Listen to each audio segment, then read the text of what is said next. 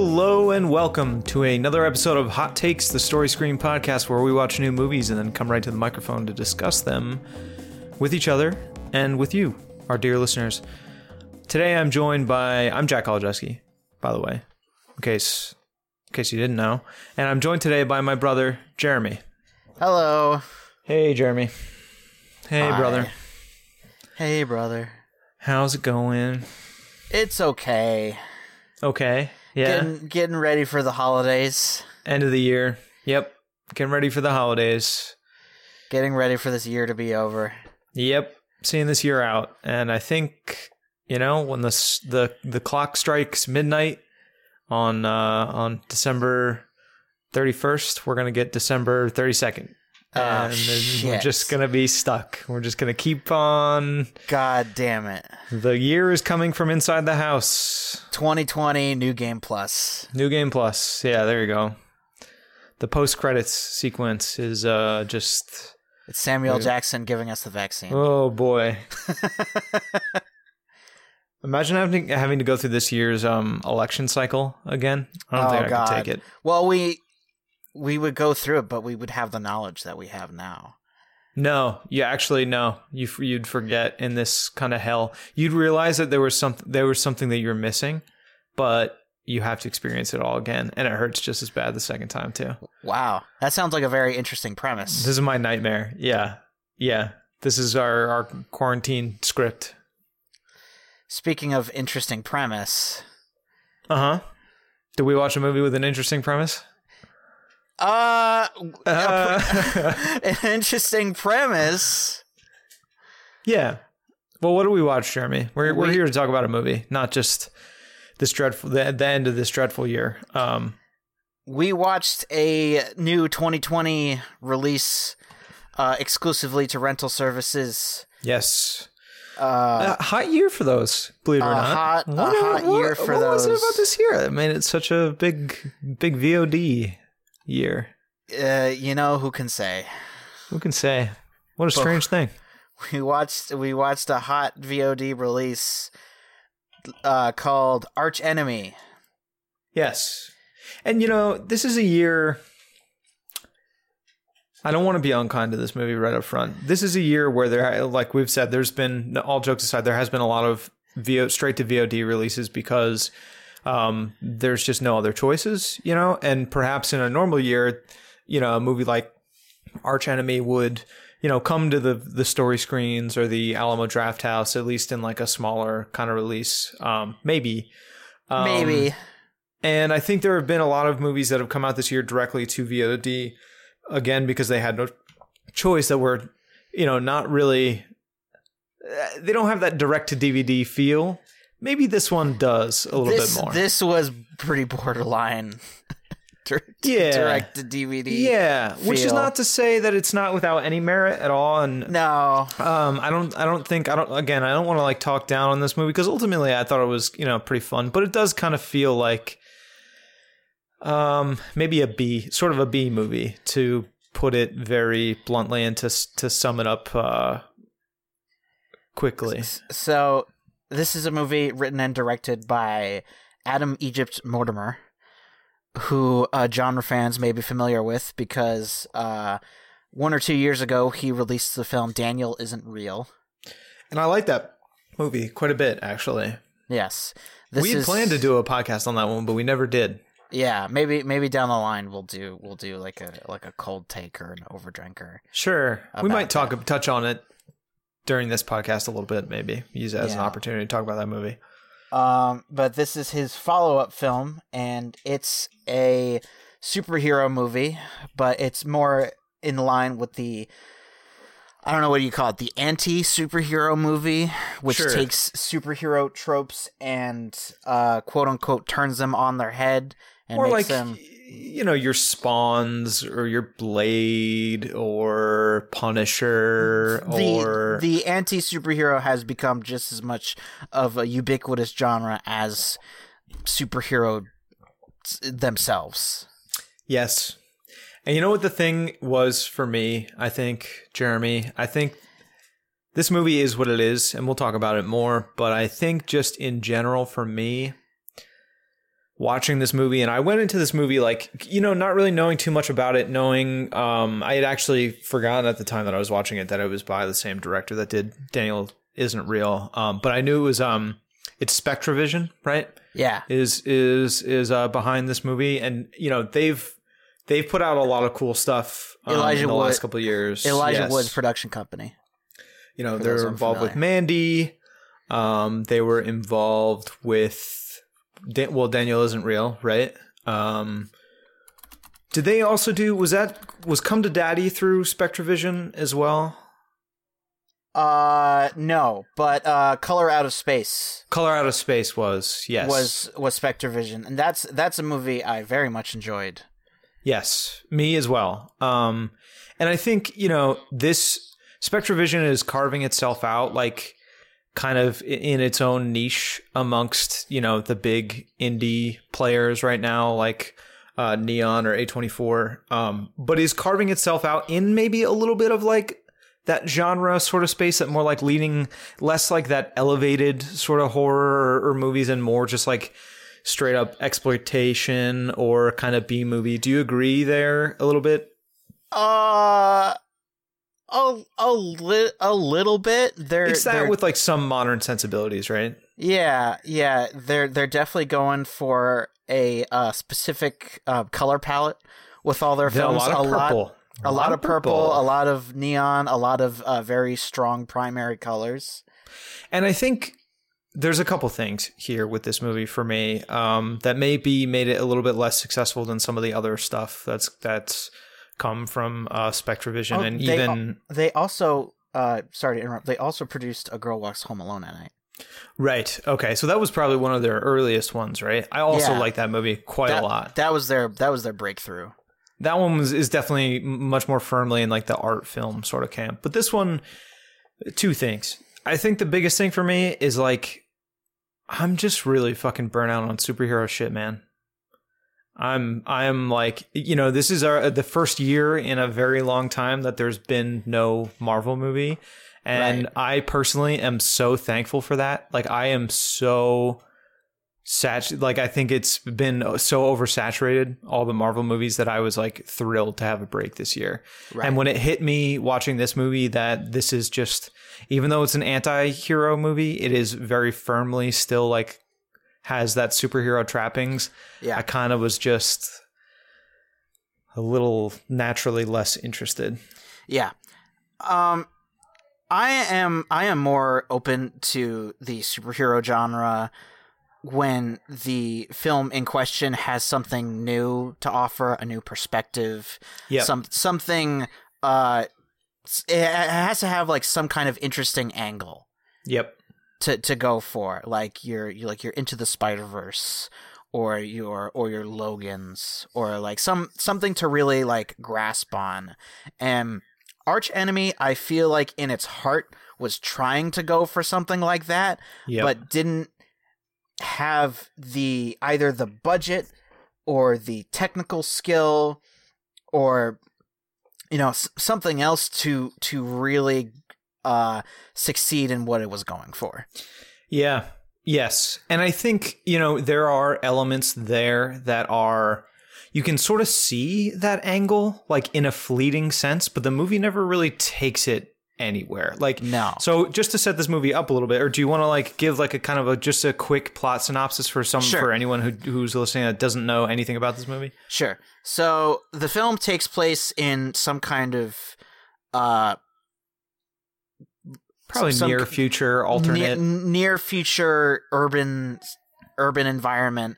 Uh it it kind of has this like Brooklyn feel to it or but like Detroit, maybe like Detroit. RoboCop Detroit sort of kind Yeah. of vibe to it. it it doesn't really specify what city it takes place in, but it follows this uh this young, ambitious uh like teenage kid who is Mhm. who is trying to become like this uh this like internet media reporter and he comes across this sort of like a Twitter journalist, kind Yeah, of like yeah. he's he like wants to be a journalist, but it's like it's all through you know fast social media sort of it's stuff. like kind of like it's like trying to take the piss out of Vice a little bit yeah, sure, and as, as, especially like in the beginning when they establish like the the company that he's working for. But Mhm. anyway, he he comes across this uh this gentleman who is like a local legend in the neighborhood who claims that he is a superhero from another dimension who fell through this black hole and is uh trying to get back to his own um his own world and is trying to uh finish finish this this arch enemy that he that that he's been tracking down. Who is And- most importantly homeless and an alcoholic. Yeah, he's a complete bum and Yes. he's he's constantly uh stumbling around and vomiting up it's like half of his dialogue and he's uh played by uh Joseph Mangal Joseph Manganiello who has been a uh a supporting role um in many films uh I, I think one of the most notable things is he was Flash Thompson in the first Spider-Man movie. Uh, Hmm. I wouldn't want to fight me neither. That guy. Hmm. Uh, he was also in um. Uh, he, he he's in he's in a lot of things. Okay. I, will He- just take your word for it. He, he, doesn't- was in he, was doesn't in even True really look- Blood. He was in uh he was in the Magic Mike movies, or I think he might have just been in um Magic Mike XXL. He has a very um famous scene in Magic Mike XXL where he does a uh he does like a dance in a convenience store to um the Backstreet Boys I want it that way. That's a very that's that's That a sounds fun. that's a very good scene. You can look that up on YouTube. This movie could have maybe used, maybe not. A little bit of fun. Fun is probably the word I was going to go for. Yeah. So so this is like his first like big like kind of starring role. right. Yeah. And uh, you know, I don't think he does a terrible job, but I also don't think there's a lot there for him. And I think that's part of like what you were getting at with the movie too is like it sets up this idea of, you know, a homeless person who was something so much more and has clearly like is has has has has gotten lost in his way and is really down on his luck now. Which isn't Um, even like that new of an idea. It's not at all a new idea, but it is something that you could use the superhero medium to play with. You know, Sure. there's obviously the direct comparisons of, you know, any sort of lack of like government support, well, especially when it comes for for homeless people, especially when it comes down to like specifically veterans who become homeless Sure. who which i think you know there's definitely some direct like parallels there um and some of those ideas are like touched upon i would say in this movie but, only in yeah. as deep so far as like to acknowledge that maybe they exist but not actually making any sort of like there's no point to it other than it to be sort of a vehicle for this this movie There's hardly anything that's really followed through. yeah that too It starts off strong. I think it has Yeah, a pretty think- strong yeah, first act. Sure. What do you? Um, okay, I'm gonna save one direct question for you for uh, the the spoiler section. We'll come Yeah. back to it, but Yeah. something about. So I, I'm gonna ask you some questions in the spoiler section about like the style of this movie specifically. Okay. Okay. I think it does a pretty decent job uh, establishing its characters and establishing the stakes and trying to establish what it's going for in the beginning. But Mhm. as the movie played out, it didn't really go in any kind of interesting direction. Right. Yeah, It- and I don't think it really had much in the way of super fun or super, you know, exciting fight sequences No. or action set pieces or even like, you know, it sets up relatively like interesting side support characters um with like the two main kind of supports that are are alongside the main hero here who he goes by Max Fist, right? Yeah. Is the name of uh, Joe Manganiello's character. Um Right. and I think like, you know, none of those three characters. So it's it's Max Fist, Indigo, and then uh what's the kid's name? Um Hamster. Hamster, that's right. Yep. And I think they do like fair enough with their performances. Like I don't think there's anything wrong with their performances. I just don't think the writing is there to really flesh out any of those characters. Ever. Yeah, they're likable enough.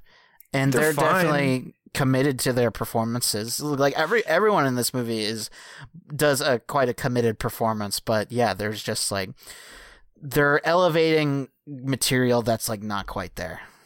Yeah, and even Max Fist, I think Max Fist especially like for me he never quite goes one way or the other enough for it. Right. He's not either just like the stoic like gruff anti-hero or like he doesn't go far, far enough in the kind of like absurdity of it because I think there's something interesting about like taking this idea of a character of like you know the local homeless person who is constantly babbling stories like i think if you've ever like you know everybody has well depending on where you're from but most people probably have like a story of like a, a local homeless person that was well known to everybody in the town kind of thing you know?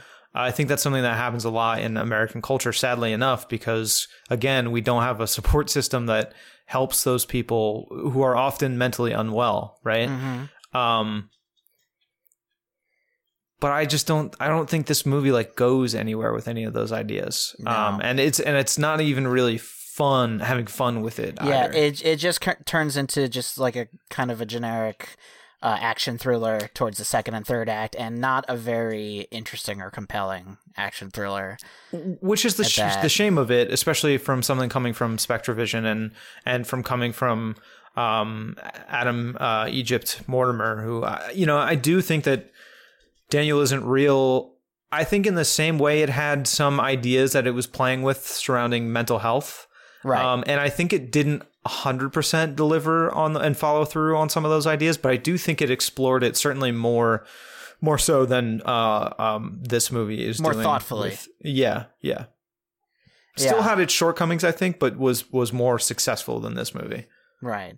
I don't know. Maybe if this movie had a higher budget or just had more time to cook, more time to like ex- explore its themes, because it's it's like a eighty-seven minute movie.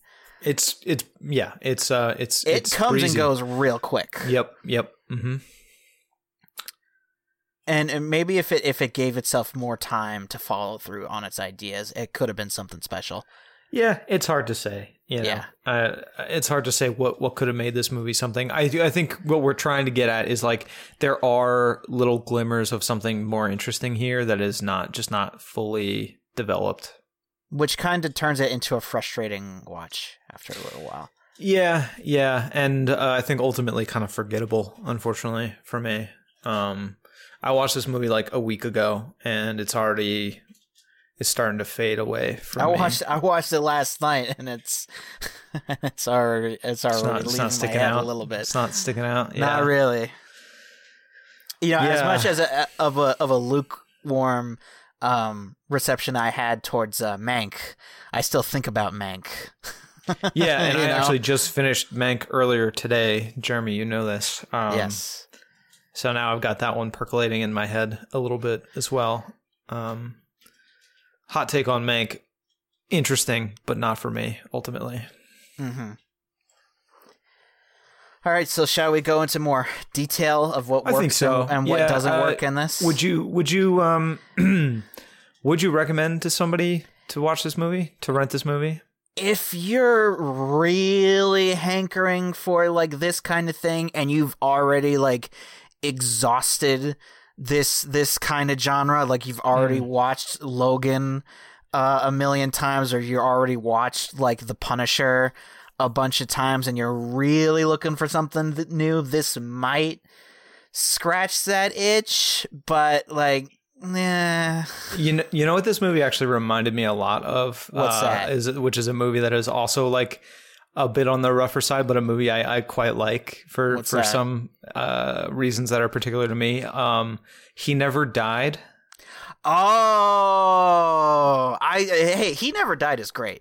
It's that's a cool movie. Yeah, and I mean Hen- it's Henry Rollins. So Yeah. like I, I think Henry Rollins just naturally like is playing a fairly similar char- his character in He Never Died is somewhat similar in a lot of ways to Max Yeah. Fist, but I think Henry Rollins like demeanor is a little more well suited to it because he's just a fucking weirdo also um Yeah. and he it, he it's the role itself is a little bit more playful i think He Never Died also kept it a lot more simple Sure. and and played a lot more to Henry Rollins' uh, strengths as a performer. but this arch enemy is not complex.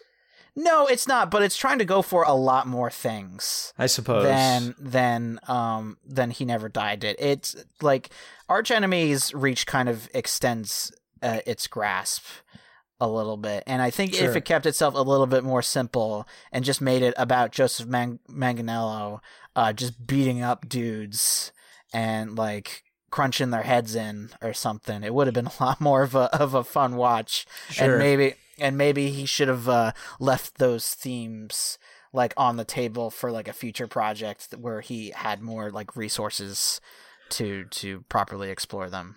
Yeah, who could say? Who could Uh, say? It's always, it's always a, a coulda, woulda, shoulda sort of thing. It's not really our place to to say what could have been done differently. But uh, but yeah, okay, fair enough. Um, oh, one last thing I wanted to bring up before we went into the spoilers was uh, Glenn Howerton's role in this.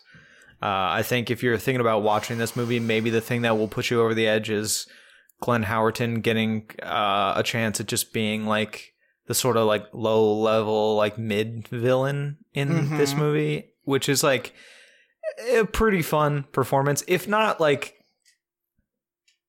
only made a little less interesting because of just this, especially in like late season Sunny, how like much of a just active monster he plays on that show. I think is like is like m- probably more effective um as like a villain than he is in this movie, but it is still I do enjoy Glenn Howerton quite a bit. So All I, I of did the like all him. of the side characters in this just chew the hell out of their scenery. Yep. Is there like a bunch of, of dogs that have this like this little toy in in their pen and they're just like fucking chewing it up. That's that's Which the- again that's is, is pretty part and this. parcel for the the SpectreVision sort of releases we've gotten. So Oh, yeah, far, totally. so Totally. I think it's what you come to expect. if if there's anything worthwhile about seeing this, it's it's seeing those uh those actors just having a good time.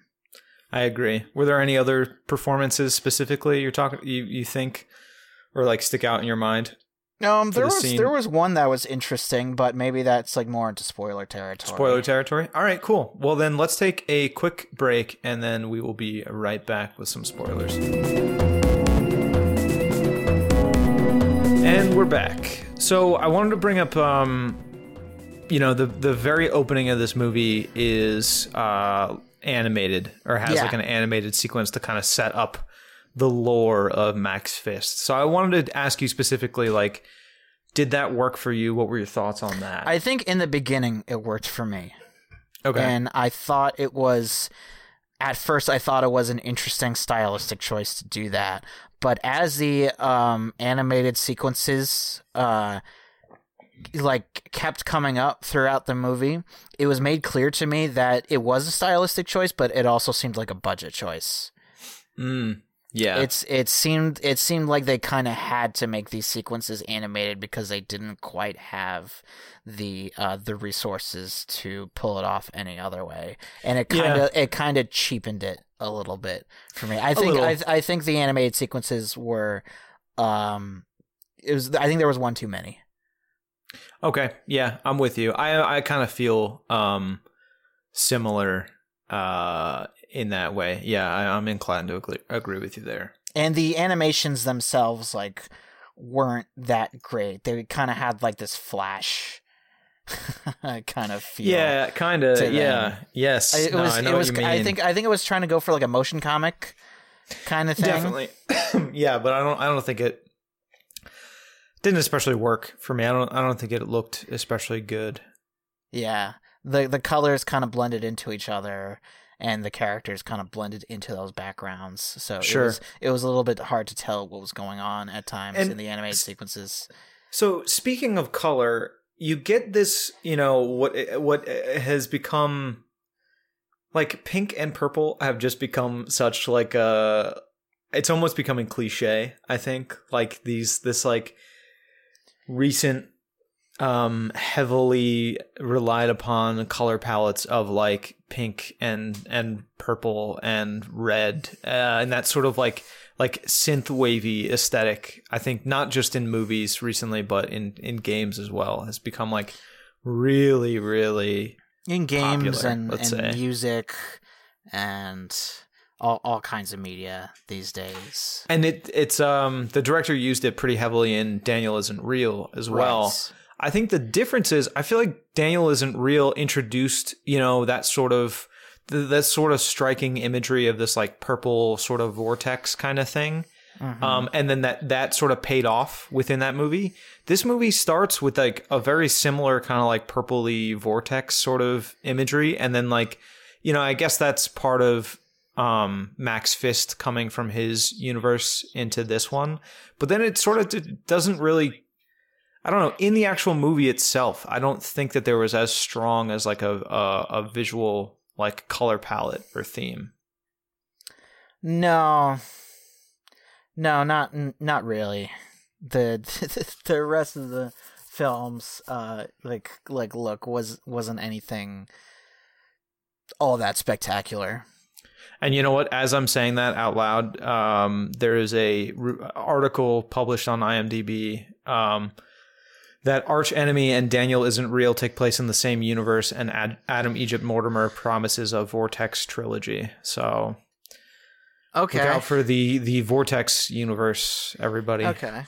Yeah, it's it's a common thing that a lot of like independent uh independent thrillers and horror movies seem to do within like the last like 5 or 6 years cuz cuz that that color palette and that like th- combined with like that kind of music gives it an inherently like appealing and like striking look as Yep. it's as it's like you know reminiscent of the 80s and it's reminiscent of John Carpenter films so it it it reminds us of stuff that we that we already like Right. but like it's got to do it's got to do more than that it's got to like um it's- it's got it's got to do something like like a Panos Cosmatos movie like Beyond the Black Rainbow or Mandy where it has to Yes. get just in, just incredibly striking images or or or some or like Joe Begos or uh, Justin Yeah. Benson and Aaron Moorhead Which I think all of those movies, those examples that you just gave, are the same ones that I would give too. That like set up that sort of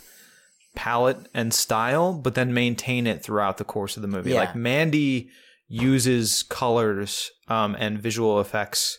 Those specifically, like especially those like deep purple sort of visual effects, like consistently through the movie. And I'm looking at this or- article now, and it, and it there's a, a quote directly here from um, from Mortimer who says, "Clear viewers are noticing that Arch Enemy begins, uh, or clever viewers, sorry, are noticing that Arch Enemy begins with the same cosmic vortex void wormhole that kicked off Daniel isn't real.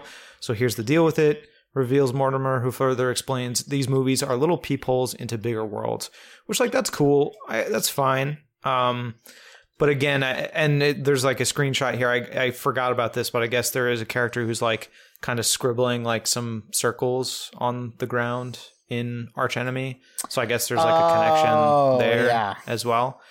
And that's again fine. I think my more my complaint is that that like kind of visual component is not maintained throughout the actual like bulk of this movie right in a way that would have made it stand out a little bit more because I think you hit the nail on the head with like once this movie really gets going and goes to where it's going, it's sort of just a little bit generic um, in a disappointing way. kind of flubbers out It's kind of Towards flat, you know. Yeah. It's it's not super memorable. Um, you know, I, I think that it it never becomes kind of more than the sum of its parts to to use a cliched.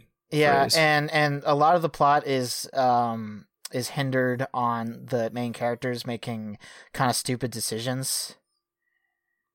Well, that's always a you know. I don't like to use that as a way to criticize a movie. No, I Um, under I understand, but uh, it's like I I don't want to like like pick pick at that too much, but the the decisions a lot of the decisions uh that the main characters seem to make didn't seem like all that justified like within their characters and just left me kind of scratching my head. I mean, I think the bigger problem for me a week out is like I can barely remember any of those decisions. Which, you know, normally we try to do this podcast immediately after we watch the movie and time is so funny for me that all thoughts are pretty fleeting at this point, but Right. like there's there wasn't really any big you know arcs or changes or uh, twists or anything in this movie that like stood out to me as as memorable. I thought the scene with Paul Scheer as Yes, the dude except in the for that hotel one. that was Yes. that was a fun scene. Yes, like, because that scene got really fucking weird, and they Yeah. let Paul Scheer like Paul Scheer was a funny cameo to get, or like you know, um, a supporting character to get, and he was fucking weird, and he was energetic, and there Yeah. was tension in that scene, and that scene I do actually remember quite well. Um, that was probably the most memorable scene of the movie for me. Yeah, yeah. I wish that uh, the rest of the movie kept up the same energy that um Yeah, that that that that scene had. I agree. I definitely agree. Oh well. oh well i mean you know what Eh, I, I, I if this is going to be like a trilogy and um you know mortimer's going to do like a third movie that's sort of similar in this kind of vein or style but like picks a different character to focus on or something like that right. i'm i will still watch it for sure Sure. Yeah, I it, this this movie didn't unsell me on Adam Egypt Mortimer's talents. Far from it. Far, you can see like where he is where he is talented Mhm. and uh and what he is capable of, but I, I don't think he he quite hit it with this one. Yeah, and I, I don't think that this movie is like bad. You know, I think this movie is kind of average. Um, it's fine, and you know, like you said, it's 87 minutes, so it's not a huge commitment, and it's like, you know, is a fun time. I think it probably won't be long before this movie is um, like on a subscription service, whether it's Hulu or Sure. Amazon or whatever. Um, so you won't have to, or you know, probably Shudder. Shudder probably is a is a good candidate. Um, because I think Daniel isn't real is on Shudder, right? And and Mandy and Color Out of Space. okay, so and probably Girl Shudder is where you'll be able. night, So. like in a few months, you'll probably be able to watch this on Shudder with your subscription. And I think if you've got an evening to kill, and you've especially if you've seen Daniel isn't real and and you were into that one, it's it's worth checking out. And you probably already know what you're getting into, but it's just I think we're more critical on this, like we often are when we see something that's like has promise or potential but doesn't quite hit it. Right. Yeah. Uh, uh what else was I gonna say? Oh yeah, I I enjoyed um Amy Seimetz's character at the end. I thought she was doing like a fun little pulpy performance, which isn't Uh-huh. isn't really something that she gets to do uh too Sure. often. So that was that was she just had her directorial no, not her directorial debut. She's directed a few other things before, but she had a a major um film uh, She Dies Tomorrow come out Yes. this year. And that movie actually is is one that we also planned to talk about, but we ne- did not actually get around to recording a podcast on. Um, but you watched that one, right? No, I never ended up watching. Oh, you it. never did watch that? No, you I should watch that one. That movie is very interesting. I almost feel like I maybe want to watch it again, especially now we're getting into year end list Sure. territory. Um, because that She Dies Tomorrow is a is a very interesting uh little movie. I have I have a, a lot to catch up on when it comes to like year end stuff. Yeah, me too. Me too. For as much free time as I've had over this quarantine, uh, I've I've not been as on top of catching the new movies this year. Which, admittedly, it's been a little bit harder. You've, I think you've had to track stuff down a little bit more. I haven't really been paying attention as much to like new releases as I have just like paying like paying attention to stuff that I've like missed over the years and like classic stuff that I've never seen. Mm, Fair enough. Yeah, going You back know? and catching stuff. Yeah. Like stuff that I've been meaning to watch for like years but like have never gotten around to until Anything- recently. Anything specific you want to shout out? Uh God, uh let me anything anything notable that I've watched. I I recently watched on HBO Max um Dick Tracy, Okay. which is which is interesting that I bring it up now because uh cuz it is like kind of like it's it's it's a comic book movie but it's from a very specific era of early comic book movies in the late 80s and early 1990s So this was a the 80s and 80s Dick Tracy movie? Oh, ni- 90s. 1990. Okay. It came out, and it and it stars um, uh, what's Warren, his name? Warren Uh, Betty. Warren Beatty, yeah, yeah, Beatty. Bonnie and Clyde, and um, and the production design of this movie, which is mostly uh, miniatures and matte paintings Mhm. and a lot of practical work, is stunning, Interesting. and the makeup effects are insane. It's like they they make people look like absolute freaks for like almost no reason. Oh, and Al Pacino's in this movie. And Al Pacino is in it, and Al Pacino is amazing. He got nominated for an Oscar oh shit. for Dick Tracy, and he he turned down Goodfellas to be in in, in Dick Tracy. That's an interesting tidbit. yeah, yeah, and uh, it's it's from a very interesting like bygone era of, of Hollywood in the late '80s and early 1990s, where they just they just went hard on like on like it was like it was like the peak of practical production design. Wow, starring Madonna as well. Yeah, it's like It's a think- movie that has never even been on my radar before. Yeah. And like you think of like Tim Burton's Batman and like and uh cuz I think that's what this movie was really like chasing after was like the Tim Burton Batman money Sure. and uh it's it's an insane watch. Huh. It's on Hulu. It's on Is that I where you watched it? I watched it on HBO Max. HBO Max. Okay. Okay. I might have to. I might have to check that out. That was one of sounds- the- that sounds the- pretty appealing to me, honestly. That's one of the most interesting watches that I've uh, I've come across All right, fair enough. lately. I've been watching a lot of um, classic animated stuff that I had not seen or had not seen in like a really long time. Oh yeah. So I watched uh, Perfect Blue, which I had not seen before. Oh yeah. Like that one a lot. And um, do we talk about this on this podcast already? I can't remember. Perfect Blue. I think Last- we might have talked about it off Did we mention off the it? podcast. Or we mentioned it off off microphone. Yeah, that and um and Mind Game, um, is like an early two thousands uh, animated movie, uh, Japanese animated movie that is just fucking bonkers in the coolest way. Mm-hmm. Interesting. And I watched that's Goldeneye not. That's not. night. A, oh, nice. Nice. They have. Uh, they have a lot of the uh, James Bond movies in 4K on Amazon. oh yeah, really- I watched is- that one on Netflix, I think. But Oh, okay. I might have to check out Amazon for further James Bond viewings because I'm I'm really really excited. I'm sure you saw this uh, get announced a month or two ago. I'm really really excited that um, IO Interactive is making uh, a James Bond game. That's Yeah. the developers of of the new of well no it's, they've always been the developers. They've always been the Hitman. Developers. But most recently, they've they've put out Hitman and Hitman Two, and Hitman Three is going to come out, I think, in January or February. And uh, that team making a James Bond game is just so exciting for so many so many reasons. It's it's a perfect fit. so perfect, and like watching Goldeneye again. First of all, it was funny. It's been a while since I've like sat down and watched Goldeneye like start to finish. Like that's the kind of movie that I've caught on TV here and there a little bit. Um, you know, every couple your- years or so. That was one of your favorites as a kid, wasn't it?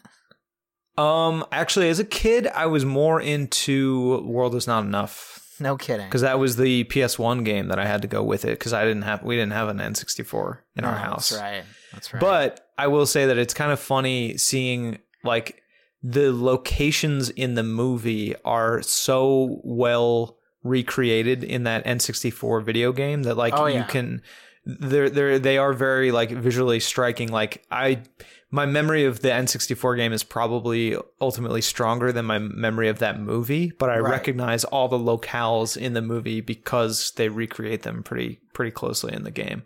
So but yeah, uh, just the way that James Bond can be kind of like silly and tongue in cheek and goofy and slapstick. I'm very excited to see how IOI approaches that with their kind of like big Rube Goldberg machine type levels that they they set up with Hitman. I think that will be a lot of fun. and they approach such a unique tone to the Hitman games that I think could apply really well to. Uh, Yeah. They, they, they, I- they, they have it has a really goofy sense of humor, but it applies its sense of humor humor with a really straight face. Oh yeah, it plays makes it, super straight, like the goofiest shit you could possibly imagine, but it plays it like completely straight. Uh huh. I think they could turn that goofiness up even a little bit more with a James Bond game, like just get a little bit more tongue in cheek with it. Go full Moonraker. Maybe, maybe. I, but even like Goldeneye, there's a scene where James Bond in Goldeneye literally like just pushes somebody in a in a wheelchair to like cause a distraction oh, in like one of the earlier scenes. So like you know, and then there's the scene where he just straight up drives a tank down the street and is just completely fucking Oh, shit yeah. up in That's this a- tank. That's a hell of a mission in the N64 game too. Yeah, and it's a great scene in that movie. So that kind of just goofy shit, I would I would be very happy to see in a in a. James Bond video game. Yeah, no doubt, no doubt. All right. Well, I think clearly we're uh, getting to the end of what we have to say about Arch Enemy. So, do you have any closing thoughts about this movie, Jeremy? Uh, I'm, I'm, I'm, I'm trying. I'm trying to think. Yeah, it's it's you don't have to force it. If if you've said everything that you have to say about it, you could just we could call it there. its reach extended its grasp. Uh, it had some interesting ideas. It had some good performances, but it fell flat in a lot of areas, which we have discussed. So We have discussed at length, open and closed. There you have it, folks. Um, thank you very much for for joining me today, Jeremy, and thank you very much uh, if if you're listening out there. Um, this is not the only podcast we do for Story Screen. Uh, you can head over to Story Screen Presents. No, sorry. Jeez, my goodness. StoryscreenBeacon.com. Um, and you can check out our social media on Instagram. It's story underscore screen unders- underscore beacon. And on Twitter, it's story underscore screen. Uh, and we are pretty active on there these days. So check that stuff out. Give us a follow. Um, give us a like if you're listening to this on whatever podcast app you like. I don't know which one it is. Spotify or iTunes. Stitcher. Is that that's a thing, right? do we upload to Stitcher? No, I don't know. Maybe. Hmm. We're wherever you find your podcasts. You know what? so I just I just had a thought. go ahead, Jeremy. Share your thought. Yeah, if if you're looking for something of this tone and you haven't already watched The Boys, just watch The Boys. I've not watched The Boys. The actually. the, the Boys uh, handles a lot of these themes of of superheroes existing in a darker and more real universe so much more effectively. Fair enough. And they just released a season two of that this yes, year, right? yes, they did. Okay. So if you're looking for something of that tone, like I think The Boys will will satisfy that uh, pretty right. well. So There you have it. The Boys will satisfy you. The Boys will satisfy you. It says one Jeremy Kolodziejski. Put that on the back of the box. Mm-hmm. All right. Thanks again for for joining me, Jeremy, and thanks out there for listening. We'll see you next time. Bye bye.